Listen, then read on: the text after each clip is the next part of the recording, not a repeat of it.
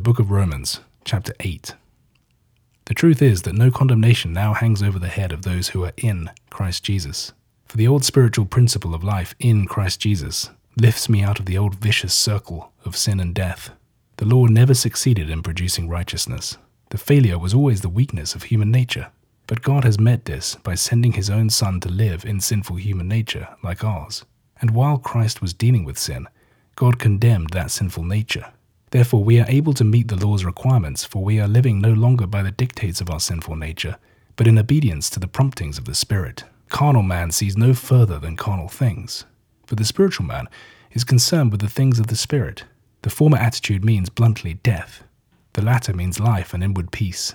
And this is only to be expected, for the carnal attitude is inevitably opposed to the purpose of God, and neither can nor will follow his law.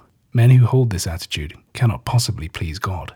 But you are not carnal but spiritual if the Spirit of God finds a home within you. You cannot indeed be a Christian at all unless you have something of His Spirit in you. Now, if Christ does live within you, His presence means that your sinful nature is dead, but your spirit becomes alive because of the righteousness He brings with Him. Once the Spirit of Him who raised Christ Jesus from the dead lives within you, He will, by that same Spirit, bring to your whole being, yes, even to your mortal bodies, new strength and vitality, for He now lives in you. So then, my brothers, you can see that we owe no duty to our sensual nature, or to live life on the level of the instincts. Indeed, that way of living leads to certain spiritual death. But if, on the other hand, you cut the nerve of your instinctive actions, by obeying this Spirit, you will live. All who follow the leading of God's Spirit are God's own sons. Nor are you meant to relapse into the old slavish attitude of fear.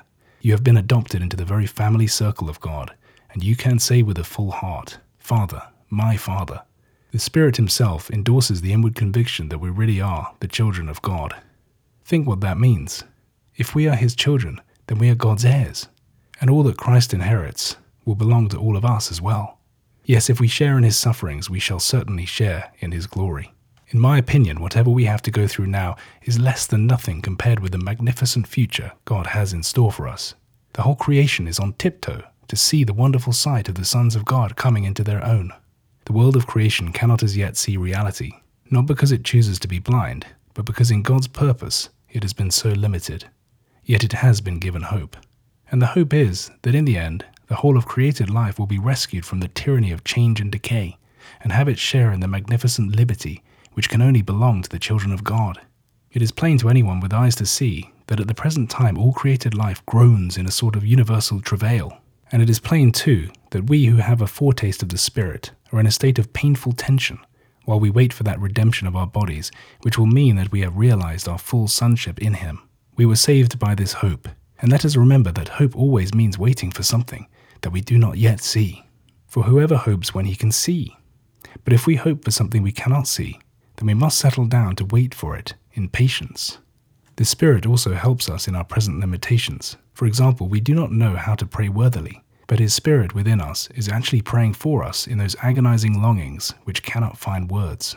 He who knows the heart's secrets understands the Spirit's intentions as he prays according to God's will for those who love Him. Moreover, we know that to those who love God, who are called according to His plan, everything that happens fits into a pattern for good. For God, in His foreknowledge, chose them to bear the family likeness of His Son, that He might be the eldest of a family of many brothers. He chose them long ago when the time came, he called them, he made them righteous in his sight, and then lifted them to a splendor of life as his own sons. In face of all this, what is there left to say? If God is for us, who can be against us? He who did not grudge his own son, but gave him up for us all, can we not trust such a God to give us, with him, everything else that we can need?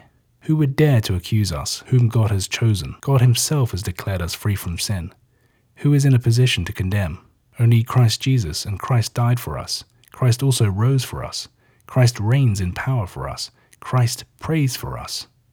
Who can separate us from the love of Christ? Can trouble, pain, or persecution? Can lack of clothes and food, danger to life and limb, the threat of force of arms? Indeed, some of us know the truth of that ancient text. For thy sake we are killed all the day long. We were accounted as sheep for the slaughter. No, in all these things we win an overwhelming victory through him who has proved his love for us.